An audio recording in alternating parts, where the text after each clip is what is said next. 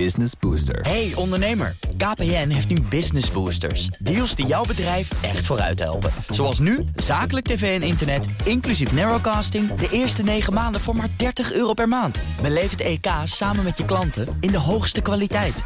Kijk op kpn.com slash businessbooster. Business Booster.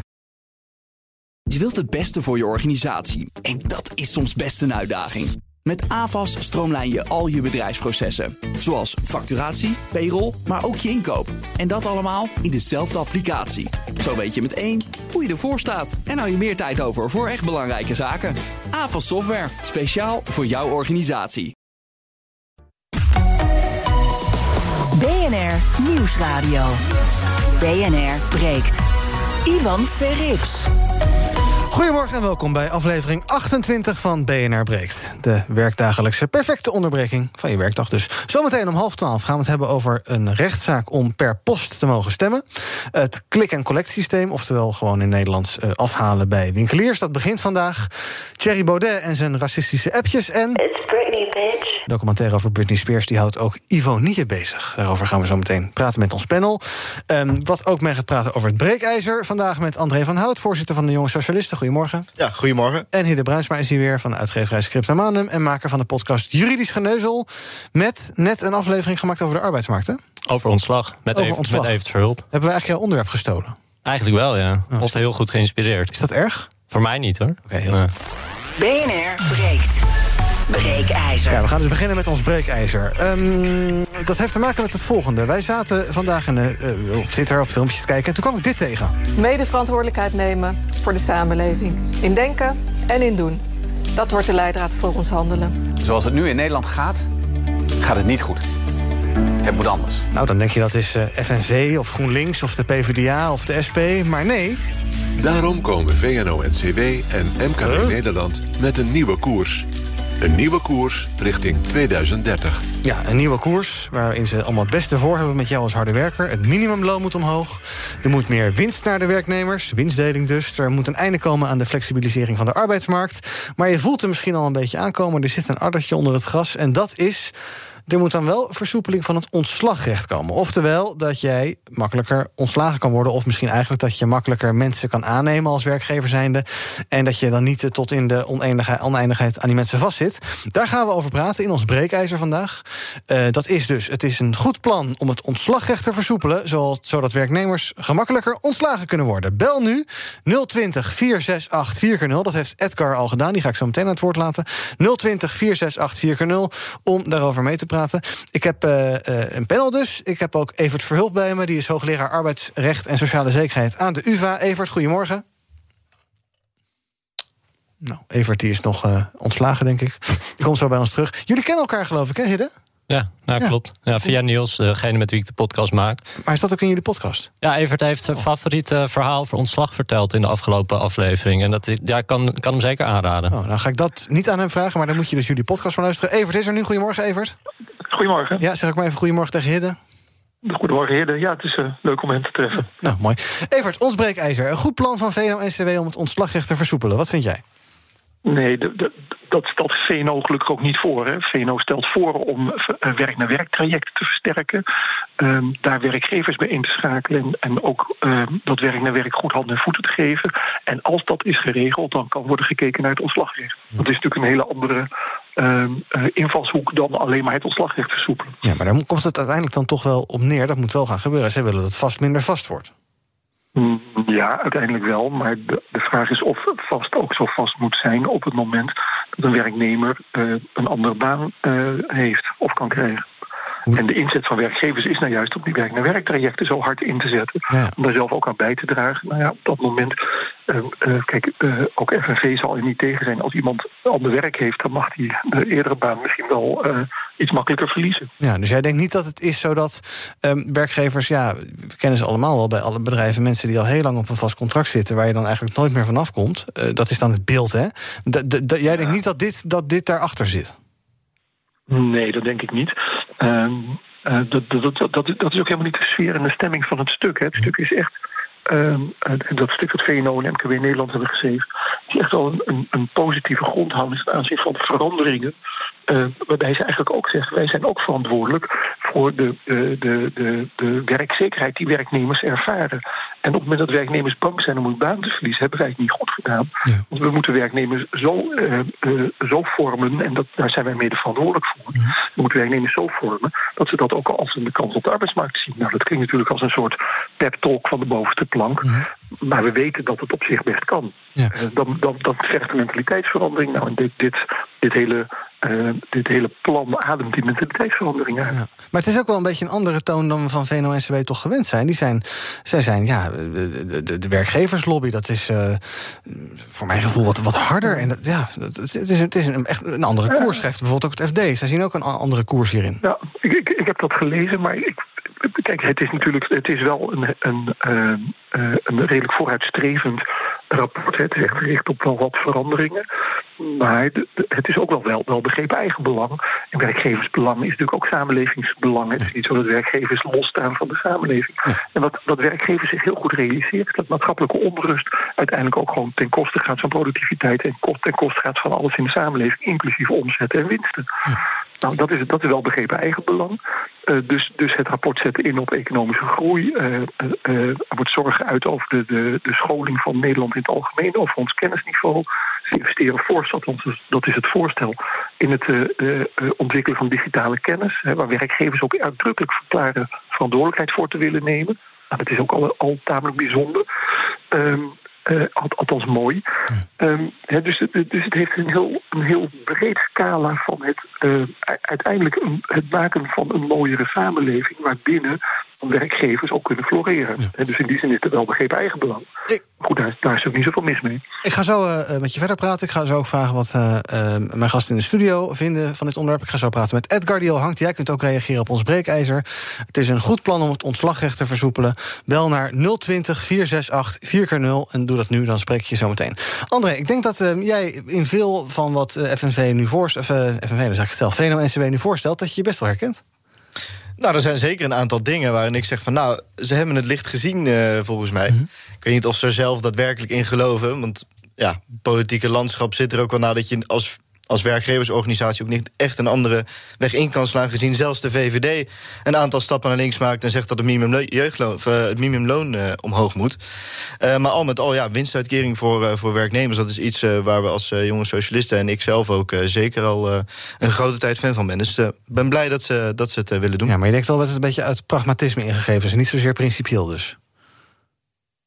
Ja, het filmpje zag heel mooi uit. Dat, dat geef ik zeker toe. Maar ik heb uh, VNO NCW hebben we al natuurlijk al jaren gezien op televisie, op radio, van alles.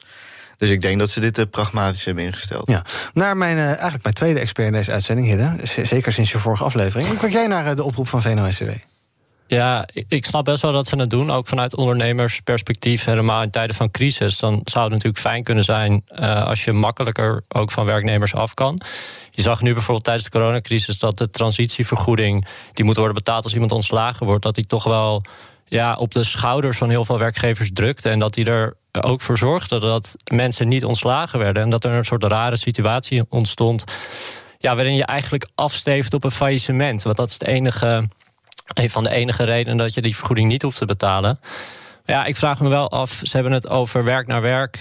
Nederland uh, leren. Zijn hele leven leren. Mhm. Maar ja, we hebben wel volgens mij 2,5 miljoen laaggeletterden in Nederland. Hoe gaan we ervoor zorgen dat die mensen ook kunnen leren. En dat die ook als ze ontslagen worden weer naar een nieuwe baan kunnen gaan. Mhm. Dus ja, ik vraag me wel erg af hoe ze dit precies willen gaan aanpakken. En of de werknemer wel genoeg beschermd blijft na een eventueel ontslag. En of die dan ook echt aan een nieuwe baan geholpen kan worden. Ja, en er komt dus een, een heel plan uit. Dat, dat wordt toch geloof ik nog gepresenteerd. 40 pagina's is of iets dergelijks. Maar jij denkt dus dat het eigenlijk misschien te veel, uh, uh, te veel iets is voor, de, voor mensen die al aan het werk zijn. En dat die, jij, jij wil meer iets aandacht voor de onderkant ook van de samenleving. Ja, ik denk wel dat de kloof groter kan worden als je, uh, als je niet oplet. Ja. Want um, ja, hoger opgeleiden die zullen makkelijker zich ook kunnen omscholen. Maar dat zal voor lager opgeleide veel moeilijker zijn. En ik ben wel benieuwd hoe ze dat dan gaan oplossen. En of dat ook een onderdeel wordt van uh, ja, het versoepelen van het ontslagrecht. Ja. Je luistert naar BNR Breekt. We praten dus over ons breekijzer. Het is een goed plan om het ontslagrecht te versoepelen. Um, uh, ik wil nog even aan jou voorleggen, Evert, wat, wat, wat, wat André net zei. Het is misschien ook wel pragmatisme dat, die, dat VNO-NCW hier zo op reageert. Ongetwijfeld. Hè. Zoals ik al zei, er zit natuurlijk ook wel, wel begrepen eigenbelang achter. Maar daar heb ik ook niks op tegen als dat ook voor de samenleving goed is. En de voorstellen die ze hier doen, zijn dat wel.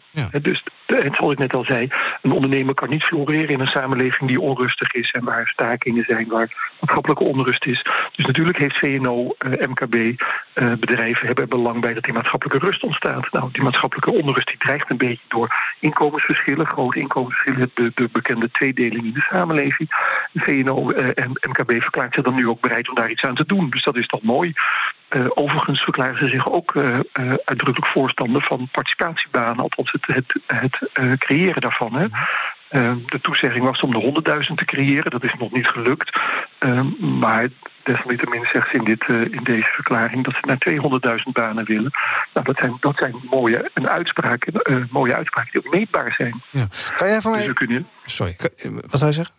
Nou, nou ja, we kunnen in 2030 dus echt eh, teruggaan naar, de, naar VNO en MKB Nederland en zeggen: Nou, luister eens even, dit heeft u beloofd. En waar is dat dan nu? Hè? Ja. Dus, dus, dus ze doen wel degelijk ook concretere toezeggingen. Het is niet alleen maar vage eh, voor de bühne talk, om het zo maar te zeggen. Inderdaad, ver, vergezichten. Ehm, eh, jij zei ook, eh, ontslagrecht dat is niet iets waar ze gelijk aan willen. Dat zou misschien eh, later zouden ze dat wel willen, ontslagrecht versoepelen. Ehm, is dat iets, ehm, eh, wat, kan, je, kan je schetsen in een paar zinnen, want het, eh, de uitzending staat er kort voor... wat er de afgelopen jaren al gebeurd is? Want we hebben natuurlijk de, de WAP hebben we sinds een tijdje. Eh, We hebben die commissie Borstlab die van alles en nog wat vindt... waar nog wat mee moet gebeuren. Er is al best veel gebeurd, of niet? Ja, er is, er, is, er is best veel gebeurd. Kijk, het ontslagrecht wordt een soort topic op zichzelf. We discussiëren daar steeds over. En jullie hebben daar nu die stelling over, eh, over gemaakt. Ik, ik vind dat daar heel veel nadruk op wordt gelegd. eh, terwijl we ons ook moeten realiseren dat 90% van de mensen die van baan veranderen of die een andere baan vinden, dat gewoon op eigen kracht en vanzelfsprekend eh, doen. Hè. Eh, en maar 10% van alle baanwisselingen wordt gegenereerd door een onvrijwillige beëindiging van die arbeidsovereenkomst. Dus we praten over een relatief klein aantal. Dat is één. Hè. Dus voor de arbeidsmarkt is het van belang dat mensen op de goede plek terechtkomen. En die match tussen vraag en aanbod moet goed zijn. Maar op het moment dat mensen niet meer weg durven uit hun baan, omdat ze als ze in een nieuwe baan zitten een proeftijd krijgen, omdat ze daar eh, geen transitievergoeding hebben opgebouwd. Nou, verzinnen alle argumenten, maar waarom mensen soms toch een beter passende baan laten lopen, dan heb je dat niet goed georganiseerd. Nee. Regio... Dus daar moeten we iets aan doen. Eh, nou, wat we hebben gedaan in de afgelopen periode is eigenlijk steeds kijken naar de vraag of je de vaste arbeidsovereenkomst iets minder vast zou kunnen maken. Door opzegtermijnen te verkorten, door de procedures iets te veranderen. En een flexibele arbeidsovereenkomst, want die staan er een beetje tegenover om die vaster te maken. En dat is eigenlijk steeds een beetje mislukt. Hè. Dat uitruil van vast naar flex, dat lukt niet zomaar. Dat is niet een eenvoudige operatie. Nou, en al die wetten die je net noemde, de, de wet flexibiliteit en zekerheid uit de jaren 90, de werkwet werk en zekerheid, wet arbeidsmarkt in balans. En de namen zeggen het al een beetje. Hebben eigenlijk steeds geprobeerd om die mix iets te veranderen tussen vast en flex. Ja. Ik had het idee dat jij wilde reageren, André. Nou ja, ehm, het ging erover inderdaad dat, dat het ontslagrecht misschien dat er te veel nadruk op ligt. Eh, maar ja, zodra VNO-NCW nu eigenlijk al aan het voorsorteren is op de crisis die straks aankomt, met de, de coronacrisis, gaat gewoon desastreuze economische gevolgen met zich meebrengen. Dat is niet uit te sluiten. Dat, dat is gewoon zeker. En dat dat gaat komen. En ehm, om dan nu te zeggen, ja, maar op dit moment zijn er gewoon heel veel. eh, wanneer mensen van, van baan veranderen of niet meer de baan hebben die ze eerst wel hadden. Dat is grotendeels is dat vrijwillig. Maar ja, als je kijkt naar de economische crisis, de financiële crisis die tot aan 2013, 2014 is geweest, dan zal dat percentage waarschijnlijk wel heel anders hebben gelegen. En zeker Ja, als je nu. maar- Ja, maar als je dan nu ook gaat kijken van nou, straks gaan we dus zo'n economische crisis in, alweer. En dan ga je nu al voor, gaat, gaat VNO en NCW nu al voor sorteren op het feit dat ze mensen makkelijker kunnen ontslaan. Ja, maar dat is flauwekul. Kijk, de, de coronacrisis die, eh, die eh, zal dit jaar zich eh, laten gelden, misschien volgend jaar. En in die termijn zijn die plannen natuurlijk helemaal niet uitgevoerd. Dus ook VNO-NCW realiseert zich maar op goed dat de coronacrisis, als die komt, dat is ook nog zeer de vraag, de economische coronacrisis bedoel ik dan, als die, als die komt, dat dan deze plannen nog niet zijn uitgevoerd. Dus daar, daar richten ze het niet op. En het andere is dat, dat het, het ontslag. Eh, als zodanig natuurlijk ook niet iets is wat je een werkgever zonder meer kan aanrekenen. Hè. Op het moment dat het heel slecht gaat met een bedrijf, ja, dan is het niet gek als er geen werk meer is dat die werkgever uiteindelijk zijn werknemers probeert te ontslaan. Althans een deel daarvan. De vraag is alleen op welke voorwaarden en hoe doe je dat? BNR breekt. Ja, ik wilde dus net naar Edgar Vos en toen ik dat wilde doen was hij net weg. Maar hij is er. Edgar, goedemorgen. Goedemorgen. Zeg het maar. Ja, Uh, ik ben het mee eens dat, je, dat we het uh, ontslagrecht moeten versoepelen. Maar dan uh, ook direct het minimumloon naar 15 euro per uur. En een basisloon van 1000 euro per uur. Want dan heeft iedereen in ieder geval een basisloon. 1000 euro per uur, zei dat nou? Nee, 1000 euro per maand. Oh, ja, oké, okay, ja. Dus dan werkt iedereen, die aan het werk is, die, die doet het voor zijn plezier. Want in principe hoeft het niet en je verdient een goede boterham. Plus dan kan je al die bijstand uh, ja, regelingen die kan je dan afschaffen. Mm -hmm. Dus het scheelt ook een hoop papierwerk. Dus jij zegt het, het, het grotere risico dat je dan loopt als werkende... dat wordt gecompenseerd doordat minimumloon omhoog zijn... en een soort basisinkomen dus? Juist. Ja, goed idee, even. De, de, de, bedrijven hebben ook gewoon een uh, personeel wat gemotiveerd is. En als er iemand niet bevalt, dan kunnen ze hem ook gewoon gelijk eruit sturen. Ja. Uh, klinkt dat uh, als een goed idee, Evert? Mm, nee. Uh, wat, wat op zich het onderzoeken waard is, is een basisinkomen. Wat daar pleit uh, Edgar dan voor. Um, maar de relatie met het ontslagrecht is wel ver te zoeken. Um, want het is niet, wat je wel ziet in, dit, uh, in het plan van MKB en VNO... is dat ze voorstellen om ook de sociale zekerheid te verhogen. En dus een betere uitkering te regelen. En dat zou wel kunnen helpen. Ja. Want een deel van het, het, het, verliezen van een baan is natuurlijk verschrikkelijk. Hè, vanwege de emotie en de inspanningen en de status. En dan gezien het allemaal. Maar is ook verschrikkelijk vanwege het inkomen. En als dat deel kan worden opgelost, is het ontslag in ieder geval iets minder erg. Ja.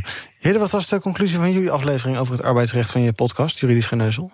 Uh, de conclusie, we hadden niet echt een conclusie. Het was meer een algemene aflevering over ontslag. Mhm. En uh, er kwam wel ook aan bod dat de transitievergoeding uh, dat het goed zou zijn als daar eens wat beter naar wordt gekeken. En dat er wellicht een, ja, een herziening van dat stelsel plaatsvindt. Zoals bijvoorbeeld in Oostenrijk hebben ze een ander systeem. En ik denk dat het wel goed zou zijn als daar eens wat uitgebreider naar wordt gekeken. Omdat dat te zwaar rust op de werkgevers? Ja, ja, en het, het... Mag ik daar wat over zeggen? Ja, zeker. Want dat, dat, dat deel ik van harte. Kijk, de transitievergoeding is een vergoeding die wordt uitgekeerd bij onvrijwillig ontslag. Uh, en die de werknemer dan gewoon als een soort vast bedrag gestort krijgt. En dat is doodgeld. Uh, doodgeld in die zin dat het fijn is als je ontslagen wordt dat je daarvoor gecompenseerd wordt. Maar met dat geld hoef je helemaal niks. En, en ik zeg altijd heel flauw, de transitie die dan maakt... dat je een caravan koopt en op vakantie kunt gaan.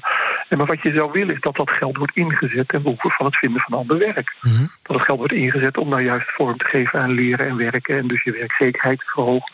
En dat mag ook al gedurende het dienstverband. Ja. En op het moment, en ik, dat vind ik het andere punt... ik heb echt nooit begrepen een werkgever die gewoon alles goed heeft gedaan... maar met een economische, economische crisis wordt geconfronteerd... waardoor die gewoon echt minder banen heeft. En dus mensen moeten ontslaan dat hij dan ook nog zwaar moet betalen. Dat zou je gewoon niet dat, moeten doen. Dat, dat, ja, kijk, een goed bedrag, een goed gedrag zou je moeten belonen. De werkgever die niet heeft geïnvesteerd in die werknemer... dan kun je wat mij betreft daarna ook beboeten... en dan mag hij de drie keer de transitievergoeding betalen... want die heeft niet gedaan wat hij moet doen. Nee. Maar nu hebben we een systeem ingevoerd... waarbij iedere werkgever altijd, als hij ontslaat... ook al kan hij er helemaal niks aan doen... die transitievergoeding moet betalen. Ja. Nou, dat leidt tot allerhande maatschappelijk vreemde effecten. Zoals dat het UWV deel van die transitievergoeding weer compenseert. Hè. Als je na twee jaar ziekte moet ontslaan, moet de werkgever, want anders is het naar voor die werknemer dat hij een arbeidsovereenkomst heeft waarmee niks gebeurt. Nou, dan moet hij de transitievergoeding betalen, maar die mag hij dan weer declareren bij het UWV, zodat we het eigenlijk met z'n allen betalen. Ja.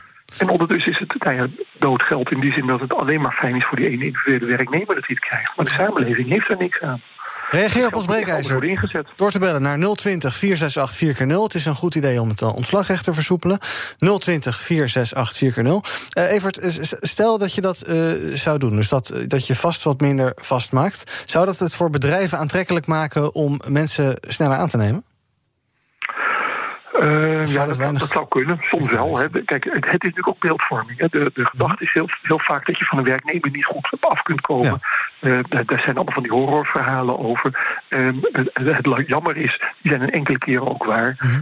Maar dat is, dat is natuurlijk een heel klein percentage van de werknemers. En de gemiddelde werkgever heeft gewoon behoefte aan een duurzame relatie met de werknemer. Die wil zeker weten die werknemer komt. Dus die biedt gewoon een arbeidsovereenkomst voor een bepaalde tijd. En dat is nog steeds in ruim 60% van de gevallen werkt iemand in Nederland op basis van een arbeidsovereenkomst voor een bepaalde tijd. Ja. Wat je wel ziet is dat de behoefte aan, uh, van werkgevers aan meeademen, meefluctueren van vraag en aanbod ertoe leidt dat je soms ook ja, behoefte hebt aan flexibele inzet van personeel. Nou, daar kun je verschillende manieren voor verzinnen.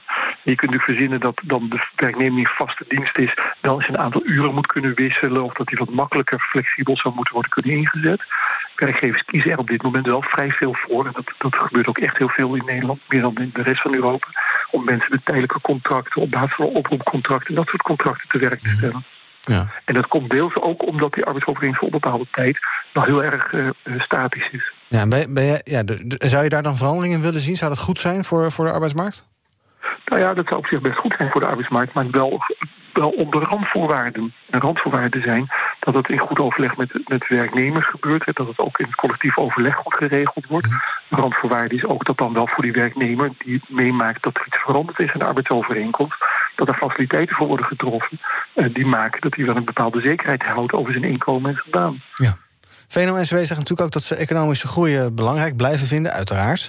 Uh, maar jij zegt ook, uh, inclusieve samenleving vinden ze belangrijk... met gelijke kansen op werk en, en, en, dat ze duurzaamheid belangrijk vinden. Ik denk dat in de, als je het klassiek bekijkt, zou je kunnen denken... ja, maar dat zijn, toch, dat zijn toch tegenstrijdige dingen. Maar dat zie jij dus helemaal niet zo. Jij denkt dat dat heel erg bij elkaar hoort. Nou ja, kijk, kijk, duurzaamheid moet ook betaald worden. Dus, dus dat, dat, zegt VNO. En ik, ik begrijp dat ook wel. Uh, je kunt natuurlijk ook je afvragen of economische groei altijd nodig is. Hè. Er zijn wel politieke partijen die dat bepleiten. Maar op het moment dat je economische groei genereert... kun je ook veranderingen betalen. En dat is waar VNO-MKB uh, hard op inzet. Ja, dus die economische groei is noodzakelijk... maar die is met name ook noodzakelijk om wat je extra krijgt... ook eerlijk te verdelen of zelfs te, zo te verdelen... dat het, uh, het totaal eerlijker wordt verdeeld. Ja. Uh, zonder schokkende veranderingen teweeg te brengen meteen. Want dat is natuurlijk ook wat ze niet willen. Je wilt niet grote schokken in de, in de samenleving veroorzaken. Want die leiden tot onrust. En onrust is over het algemeen geen werkgeversbelang. Nee. André, uh, de jonge socialisten, kijken die nou met een beetje... Um, hoe moet ik dat zeggen? Met, uh, is de VNO-NCW een beetje de vijand of valt het wel mee? Nee, dat valt zeker wel mee. Hè. Ik bedoel, we zijn uh, niet de jonge organisatie van de SP. We zijn vooral, we zijn echt wel een jonge organisatie van de Partij van de Arbeid. En we kijken ook wel breder in de samenleving dan alleen uh, om überhaupt mensen te bestempelen als de grote vijand. Zeker niet. Maar het is goed om, uh, om altijd kritisch te kijken vanuit de werkgeverskant. Omdat die natuurlijk ook een deel eigen belang hebben. En ik ben, vind het heel nobel van ze dat ze ook wel, nu wat breder kijken. Ook gezien de politiek ook gewoon steeds meer die kant op gaat.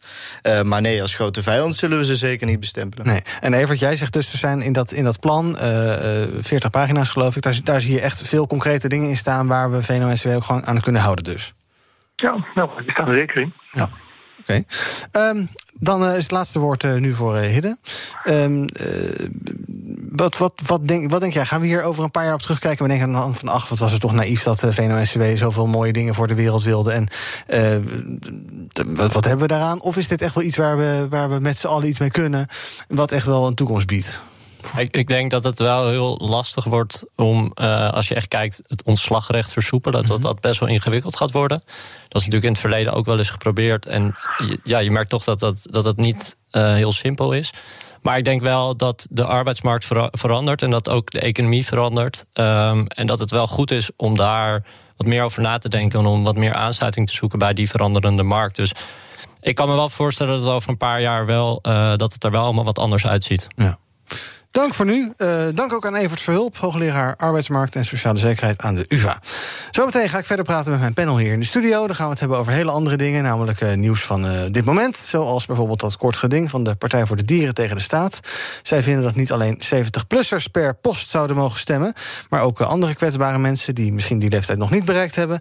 We gaan het hebben over de appjes van Thierry Baudet en wat we daarna van moeten vinden. En Ivonie is wereldnieuws. Jawel. Alle reden om te blijven luisteren. Tot zometeen. Iedere zondag van 9 tot 11 brengen wij het beste uit het buitenland in BNR Buitenlandse Zaken. Podcasts over de grote wereldmachten. Eigenlijk is Europa dus een economische reus en een politieke dwerg. BNR de Wereld en natuurlijk Boekenstein en de Wijk. Dat Duitse leiderschap is er gewoon niet. En dat heeft grote consequenties voor de Europese Unie, maar ook voor de transatlantische wereld. BNR Buitenlandse Zaken. Iedere zondagochtend vanaf 9 uur op BNR. Nieuwsradio. BNR breekt. Ivan Verrips. Welkom terug bij BNR Breekt, de perfecte onderbreking van je werkdag. Met vandaag in mijn panel André van Hout, voorzitter van de Jonge Socialisten... en Hidde Bruisma van uitgeverij Scriptamanum... en maker van de podcast Juridisch Geneuzel... die ik, ik zal het nog een keer beloven, nu echt ga luisteren. En volgende keer, als je hier bent, dan mag je me overhoren, ja? Ja, ja daar hou ik je aan. Over de, dat, wordt, dat wordt echt een moeilijk, uh, moeilijk toetsje, hoor. Heel goed. Ik ga ze alle drie afleveringen, geloof ik, drie of vier? Ja. Drie, ja. nou, dat moet lukken. Ga ik luisteren. Hoe lang ongeveer gemiddeld? Uh, Twintig minuten, oh, dus dat komt goed. Oh, dat kan op de terugweg. Oké, mooi zo. Uh, we gaan praten over het nieuws van vandaag. In Den Haag dient vandaag een kort geding over het stemmen per post. Vanwege de coronapandemie mogen 70-plussers per brief hun stem uitbrengen... voor de aankomende Tweede Kamerverkiezingen. Jongere mensen met een kwetsbare gezondheid mogen dat niet. En de Partij voor de Dieren vindt dat discriminatie, zei Esther Ouwehand bij Nieuwsuur. Nou, het is belangrijk dat de democratische rechten van kiezers altijd gewaarborgd worden. En de vraag is of dat op deze manier kan. Als je alleen voor 70-plussers mogelijk maakt om per brief te stemmen... en voor andere mensen die ook kwetsbaar zijn, niet. Ja, ik ga eens eerst even buurten bij onze politieke gast André. Ehm, stemmen voor 70-plussers per post, dat is hartstikke fijn, denk ik. Maar misschien willen 70-minners dat ook wel. Ja, zeker. Maar ik, ik, ik, ik uh, weet het, het, idee van de Partij van de Dieren is volgens mij dat, dat dan mensen met de risicogroep jonger dan 70 dan wel in aanmerking zouden komen. En dan op zich begrijp ik Kaizo Longes reactie dat van ja, het is niet herhaalbaar om voor nu nog om gemeenten uh, te laten zoeken naar iedereen jonger dan 70 die ook nog binnen de risicogroep van voor mm -hmm. corona en dan nog een post postbrief sturen, dat nog te laten registreren en dan vervolgens het mogelijk maken. Ja, dat is natuurlijk ontzettend veel werk. Uh, maar ik snap niet waarom uh, Binnenlandse Zaken Kuis en Longen gewoon niet het advies van de kiesraad heeft overgenomen. Namelijk dat iedereen die wil uh, zich kan registreren voor uh, poststemmen en dan gewoon kapot stemmen. Ja, dus dan hoef je niet iedereen in Nederland een brief te sturen, maar dan registreer je eerst daarvoor en dan krijg je de brief en dan kan je die weer terugsturen. Zo werkt het zo? Om en nabij, denk ik. Ja, ik heb geen idee hoe de ja, procedure precies in elkaar ja. steekt. Maar je vraagt hem inderdaad aan. En dan krijg je op een gegeven moment uh, de, de, brief om mee te stemmen. Mm -hmm. En de rest van Nederland krijgt gewoon een brief thuis... waar ze fysiek mee naar een uh, stembus moeten gaan. Ja. Zou, je, zou, je er, zou je zelf per brief willen stemmen? Of zeg je nou, ik ga wel op een van die drie dagen naar een stembureau? Ik ga wel op een van die drie dagen. Ik loop, het bedoel, het stembureau zit bij mij om de hoek. Mm -hmm. Dus daar heb ik heel veel geluk mee. Ik loop even langs om te kijken hoe, uh, hoe druk het is. En als het rustig is, dan ga ik naar binnen. Ja. Hidde, wat vind jij? Mensen die ziek zijn, die zeggen van... ja, ik vind het toch een beetje eng om met al die andere mensen in aanraking te komen. Eh, ook in die stembureaus, daar probeer je natuurlijk wel anderhalf meter afstand te houden. Maar ja, uh, lukt dat wel? Ja. Uh, ik snap wel dat uh, als je bij wijze van spreken 55 bent en je hebt een enge aandoening.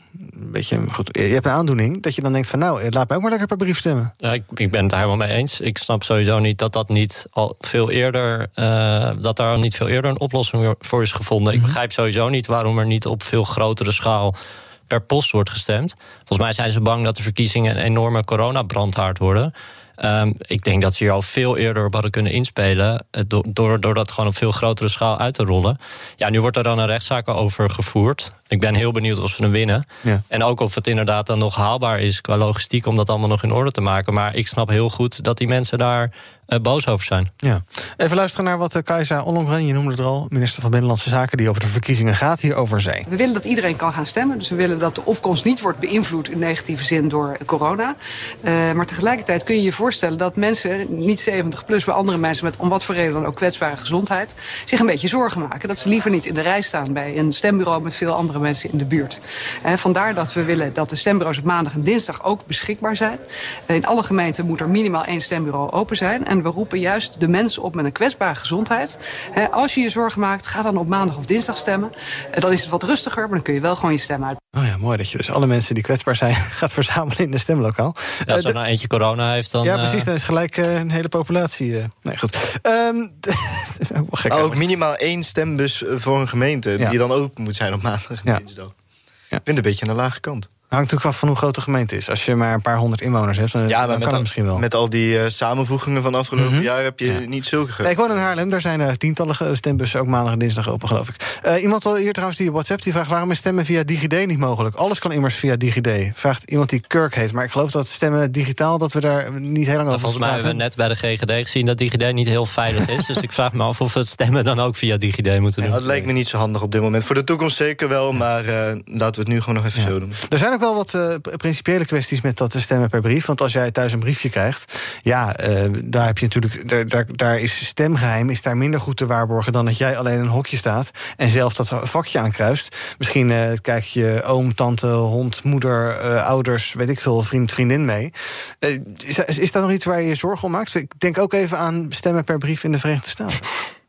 Nee, ja, maar het is ook zo als jij, als je dat thuis doet, dan kies je natuurlijk voor om dat zelf thuis te doen. Ik bedoel, democratische recht wordt al, en, en zeg maar dat het anoniem wordt, wordt altijd wel gewaarborgd door gewoon dat je naar, het stembus, naar de stembus kunt gaan. Ja. ja. precies.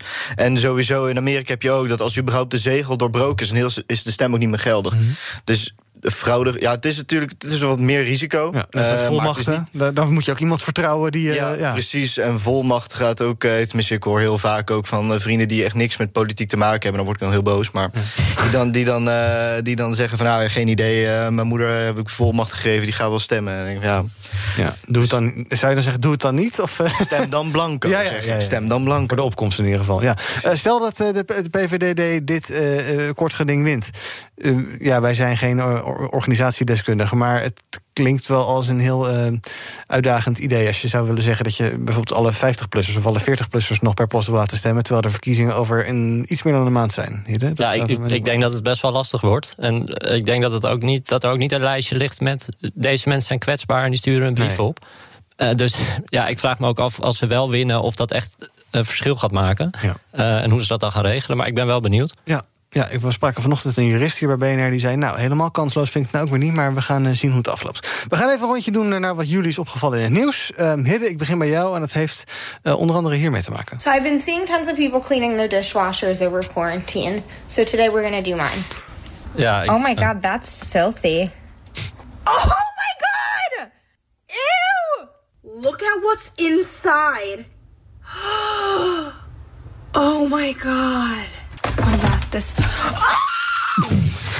Sorry. Ja, het klinkt als een Dit moet je trailer voor even een nieuwe horrorfilm. Wat Of zo. Als je hier hier? geen beelden bij ziet, dan denk je echt, wat is dit? Ja. Maar dit is een eh, nieuwe hype op TikTok. Ik weet niet, dat jij hebt TikTok? Ik, eh, nee, ik heb, ik heb er geen. Nou, ik heb, je kan ook op TikTok zonder een account hebben. Dus ik kijk wel eens ja. op TikTok, maar ik Ja, heb geen account. Nee, ik heb ook geen account, maar blijkbaar missen we iets. Want het is een hype eh, om te filmen dat je je huis schoonmaakt. Mhm.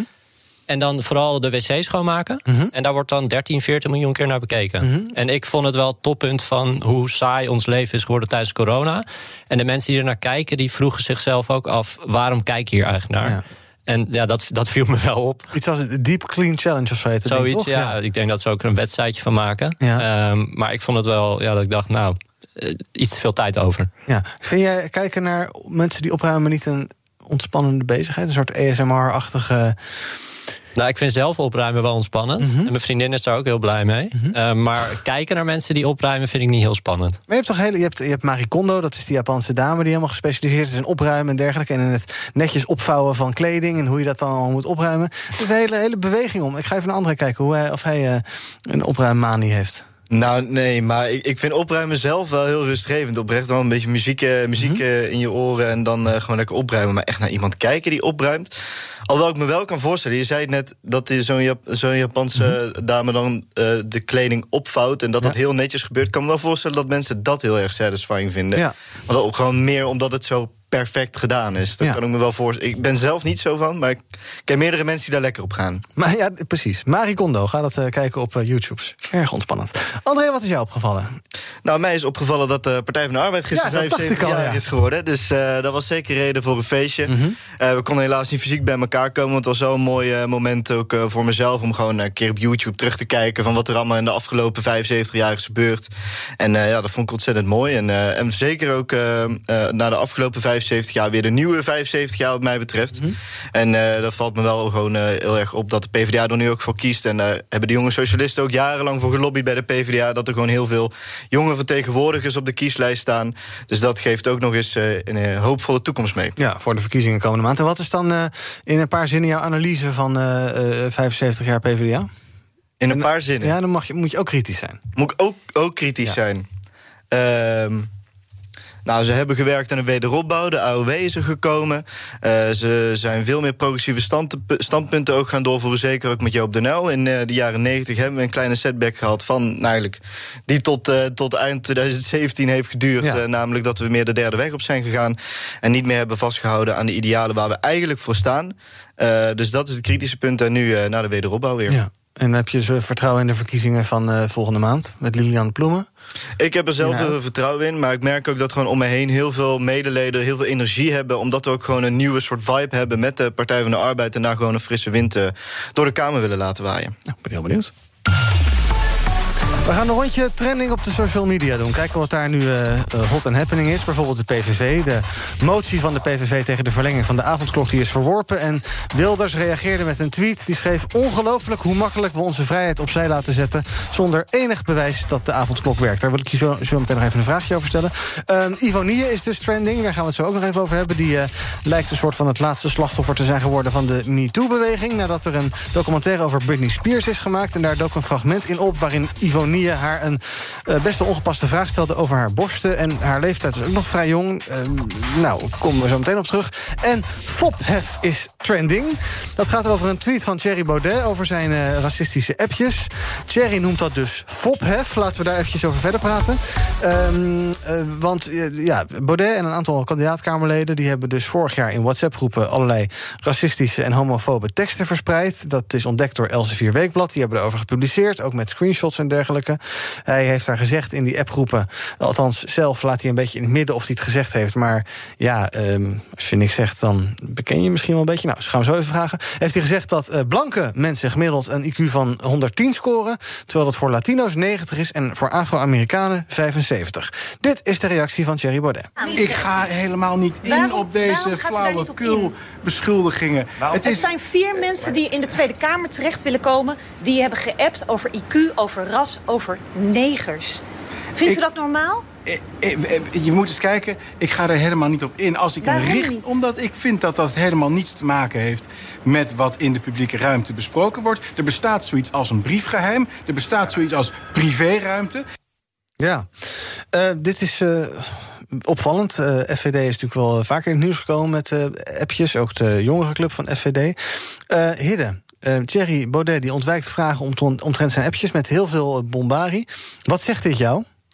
Nou, het zegt maar dat hij volgens mij heel erg de aandacht weer wil pakken. En, en succesvol? En succesvol, want wij hebben het er nu ook over. Mm -hmm. um, ja, wat het mij verder zegt over die partij... is dat daar volgens mij echt iets goed mis is. Het is natuurlijk niet de eerste keer dat ze op deze manier in het nieuws komen... en dat de leider ook zo spreekt... ja, ik vind het wel heel, uh, heel ernstig. Mm -hmm. uh, maar ik heb het idee dat, uh, volgens mij ging hij niet geweldig in de peilingen. Ik heb het idee dat hij gewoon even weer de aandacht naar zich toe wil trekken. En toch weer even wat, wat kiezers op hem wil laten focussen. En dan kun je zeggen, ja, dit is wel een hele negatieve manier. Maar ja ik, ik, ja, ik denk toch dat het een soort roep om aandacht is. Ja, en dan zegt hij zelf geloof ik wel van... ja, dat is kantine praten, locker room talk. Uh, uh, God, dat, dat doet toch iedereen? Dat is in mijn privé-tijd. Waar, waar maak je je druk om? Ja, dat vind ik echt onzin. Ja, dit, dit bedoel, hij denkt dus wel zo. En deze meneer zit in de politiek. Mm -hmm. um, en dit is wat hij zegt in zijn privé-tijd. Maar ja, ik vind dat dit gewoon niet kan. Het nee. gaat gewoon te ver. En of je dat nou thuis doet of op je werk, dit, dit kan gewoon niet. Nee. Um, jij zegt, uh, hij heeft gewoon een beetje de aandacht nodig. Uh, in de peilingen gaat het niet zo best. Um, gaat, vindt zijn doelgroep dit, denk je, allemaal niet zo erg? En denken die inderdaad, ach, die rare media die hier dit weer zo opstoken en die het weer over hebben. En kunnen zij daar, zoals Baudet zelf verwacht, prikt die doelgroep daar doorheen en zien zij dan het echte belangrijke wat er in Nederland gebeurt? Namelijk uh, al die onderwerpen die Baudet belangrijk vindt? Ja, of denk je dat dit misschien nog wel eens een soort bij wijze van spreken de doodsteek voor Baudet en FVD zou kunnen zijn? Nou ja, ik denk dat hij al heel veel kiezers is kwijtgeraakt bij de, bij de, bij de splitsing een tijdje geleden. Uh, je zag natuurlijk dat er splinterpartijen werden opgericht die meteen uh, best wel wat kiezers trekken. Mm -hmm. Ja, ik, ik denk dat er toch nog steeds een kleine groep in Nederland is die een fan is van Baudet ja. en zijn denkbeelden. En dat dat ook zo blijft. En dat het ook niet heel veel uitmaakt wat hij precies zegt. Um, dat dat ook niet zal veranderen. Nee maar wel een kleine groep dus. Um, uh, André, wat denk jij dat dit, uh, dat dit gaat betekenen? Wat zegt jou eerst dat hij alle vragen hierover ontwijkt, ontwijkt en ook niet zegt van ja, dat heb ik inderdaad geschreven, of nee, dat heb ik niet geschreven, maar met allemaal vage, onttrekkende bewegingen komt? Ja, je komt inderdaad met allerlei vaag onttrekkende bewegingen. Maar ja, weet je, de doodsteek van, van FVD, die, die is al geweest. Mm -hmm. uh, nu zijn er gewoon een aantal uh, restjes uh, mensen over... die nog wel bereid zijn om op hem te stemmen. Daar komen die drie, vier, hoeveel zal het zijn in de peilingen... zetels vandaan voor Forum voor Democratie. maar de meeste mensen die hier doorheen kijken, die zijn wel weg. Maar het zorgelijke is eigenlijk dat dat wat Baudet ook verkoopt, dat hoe die het ook weet te draaien, dat mensen dat toch wel volgen. En op een gegeven moment gewoon een soort eigen kritisch denkvermogen. Eigenlijk wat juist Baudet zegt eh, te, willen, te willen bewerkstelligen in de Kamer, dat dat, dat opeens verdwijnt. Zouden jullie dan minder achteraan moeten hollen? Want ook die beelden die je gisteren zag in de Tweede Kamer, dan zie je al die journalisten om hem heen staan. En je ziet aan hem dat hij daarvan geniet. Zouden we dan moeten denken, joh, eh, eh, laat die vent lekker geen aandacht geven en eh, de, de groeten ermee? Nou ja, aan de ene kant is dat mijn eerste ingeving. Want eerste ingeving die ik heb van ja, van hoe verrast zijn we nou dat dit van Baudet uitkomt? Ik bedoel, dit weten we al, al hartstikke lang. Maar aan de andere kant is het ook gewoon de taak van journalisten om te kijken wat politici doen, wie politici zijn, wie ons land bestuurt, wie er eh, over de regels gaan waar wij ons aan moeten houden. En dan is het volgens mij niet meer dan redelijk eh, dat, ze hier, eh, dat ze hier echt op ingaan. Ja, en het kartel, zijn het trucjes van het kartel of is dit Baudet flauwekul? Nee, ja, ik heb wel even met de Elsevier gebeld dat ze, dat ze dit zo eh, moesten publiceren. dus het kartel zit hier zeker achter. Ja. Nee, precies. George Volgers ook en wij hebben ook eh, even gebeld. Dus het is inderdaad goed afgestemd. Ja, dat eh, vind ik Lekker doen. BNR breekt. Ook al zo'n rare jingle, maar wel leuk.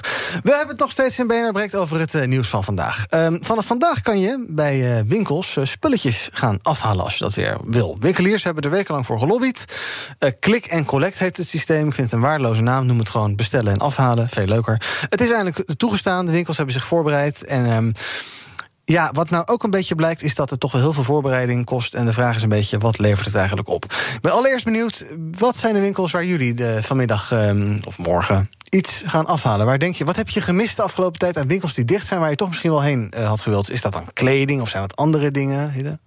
Eigenlijk helemaal niks. Nee? Nee. Dus al die winkels die kunnen zo verdwijnen wat jou betreft, blokker, allemaal zo. Ja, dat is wel heel lullig. Oh, maar ja, ik bestel helemaal. eigenlijk al jaren alles online. Dus ik, ik, ik heb eigenlijk heel weinig gemist. Ja, Waarom ga je niet naar fysieke winkels?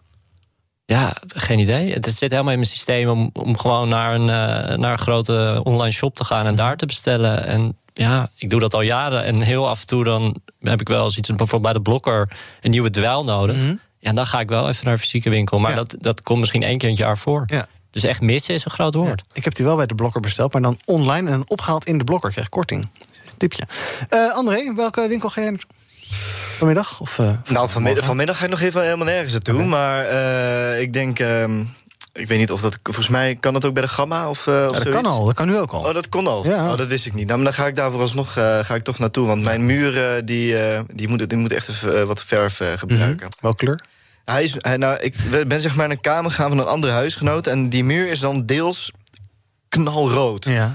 En toen dacht ik van, ah, ik kan er op zich wel mee leven. Ik bedoel, ik ben toch eh, eh, redelijk eh, socialistisch eh, rood aangelegd. Maar het is toch, eh, toch minder... Het is minder te rood. Het is te, het is te Oh, het rood, dus ook, ik ja. ga er even gebroken wit overheen. eh, overheen verven, ja. Oké, t- eh, alle gekheid op een stokje. Is dit, eh, denken, denken jullie een maatregel waar die eh, ondernemers iets aan hebben? Of denk je van ja, het is eh, leuke symboliek, maar het is een beetje flauwkul, André? Nou, volgens mij wordt er bij ondernemers wel verschillend naar gekeken. De ene ondernemer is er heel erg blij mee. eh, en de ander ja, iets minder. Ehm, waar dat precies mee ligt, dat zou ik zelf niet eh, kunnen weten. Maar ik kan me wel voorstellen dat het wel fijn is voor mensen om überhaupt weer in contact te komen met, met klanten. Weet je, je kunt niet heel uitgebreid praten, maar je kunt ze wel even zien en je kunt het iets overhandigen. En ik denk dat dat ook wel zorgt voor binding eh, met jouw bedrijf, met jouw winkel. Dus ik, in die zin zou het positief moeten zijn. Dus ook al levert het geen omzet op, het is goed voor je klantenbinding. En als je dan wel weer open mag, nou ja, dan komen die klanten misschien weer terug. Ja, helemaal eens. Ik denk dat qua omzet het niet heel veel gaat doen, maar dat je toch even die klanten weer ziet. Heel even, hoe is het? En eh, lang niet gezien. Dat zorgt er toch voor dat ze je niet vergeten. En dat als corona weer eh, een beetje naar de achtergrond is, dat ze wel weer jouw winkel kiezen. In plaats van, zoals ik, een hele grote online winkel. Ja, dus de busjes rijden ook af en aan bij jou. Dat, niet normaal. Ja, PostNL wordt helemaal gek. Eh, luister, laten we even luisteren naar deze eigenaresse van een winkel in tweedehands kleding. Die ziet er namelijk helemaal niets in. Dat gaat op die manier niet werken.